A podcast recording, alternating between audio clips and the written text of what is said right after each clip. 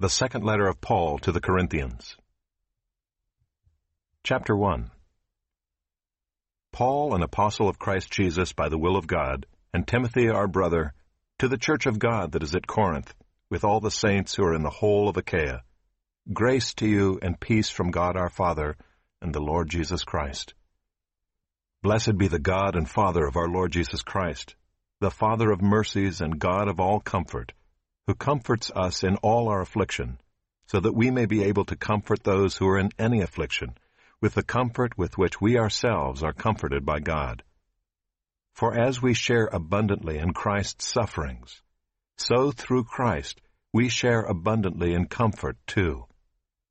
If we are afflicted, it is for your comfort and salvation. And if we are comforted, it is for your comfort, which you experience when you patiently endure the same sufferings that we suffer. Our hope for you is unshaken, for we know that as you share in our sufferings, you will also share in our comfort. For we do not want you to be unaware, brothers, of the affliction we experienced in Asia. For we were so utterly burdened beyond our strength that we despaired of life itself. Indeed, we felt that we had received the sentence of death.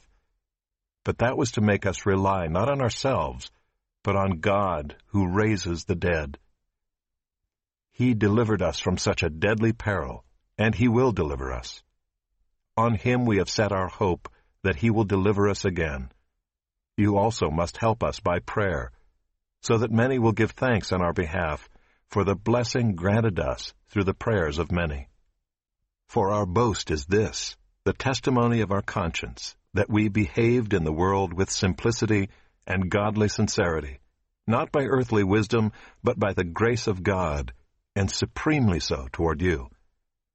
For we are not writing to you anything other than what you read and understand, and I hope you will fully understand, just as you did partially understand us, that on the day of our Lord Jesus you will boast of us as we will boast of you.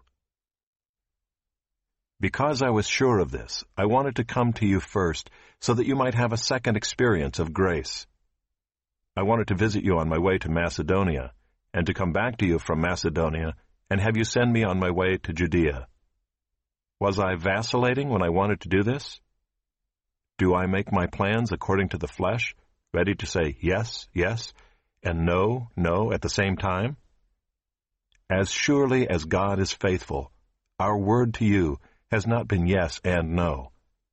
For the Son of God, Jesus Christ, whom we proclaimed among you, Silvanus and Timothy and I, was not yes and no, but in him it is always yes. For all the promises of God find their yes in him.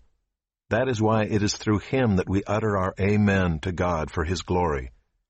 And it is God who establishes us with you in Christ and has anointed us, and who has also put his seal on us and given us his Spirit in our hearts as a guarantee. But I call God to witness against me it was to spare you that I refrained from coming again to Corinth. Not that we lord it over your faith, but we work with you for your joy, for you stand firm in your faith.